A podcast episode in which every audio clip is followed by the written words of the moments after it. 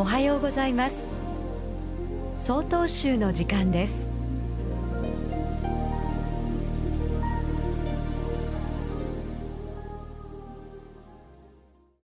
おはようございます。帯広市永昌寺小田修道です。今や知りたいことは何でもインターネットから検索ボタン一つで探し出せる時代。一昔前なら書籍を買って読むことでしか得られなかった知識もインターネット上で調べれば詳しい解説が無料で見られる便利な世の中になりました。知識情報の集積この点においてコンピューターはもはや万能と言ってよいかもしれません。私はお年を召されたお檀家さんのお宅へお参りするときよく戦時中の思い出話を教えていただくことにしています。シベリアに抑留された時餓死してゆく仲間たちを見ながら雑草を食べて飢えをしのいだこと。十勝の空襲の際爆撃機に見つからないよう草むらに隠れた経験。知識としてしか戦争を知らない私に経験者にしか語れない言葉で教えてくださいます。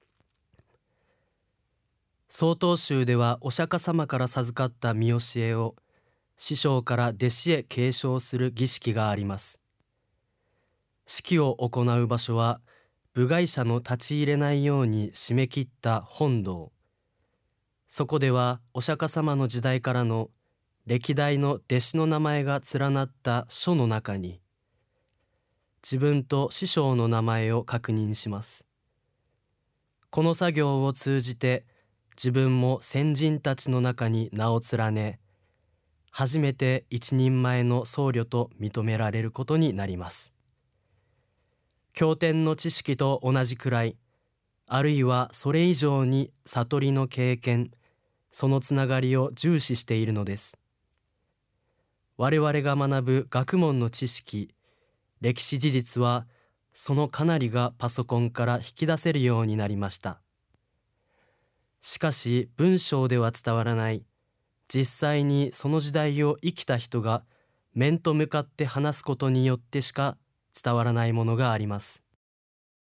新しい世代に経験の継承たまにはじっくりご家族で昔話をしてみてはいかがでしょうか？ただいまのお話は帯広市永昌寺小田修道さんでした。この番組に対するご意見ご感想をお寄せください。郵便番号064-0807札幌市中央区南七条西4丁目曹洞州北海道管区強化センター。曹洞州の時間係まで。お便りお待ちしております。これで曹洞州の時間を終わります。今日も一日健やかにお過ごしください。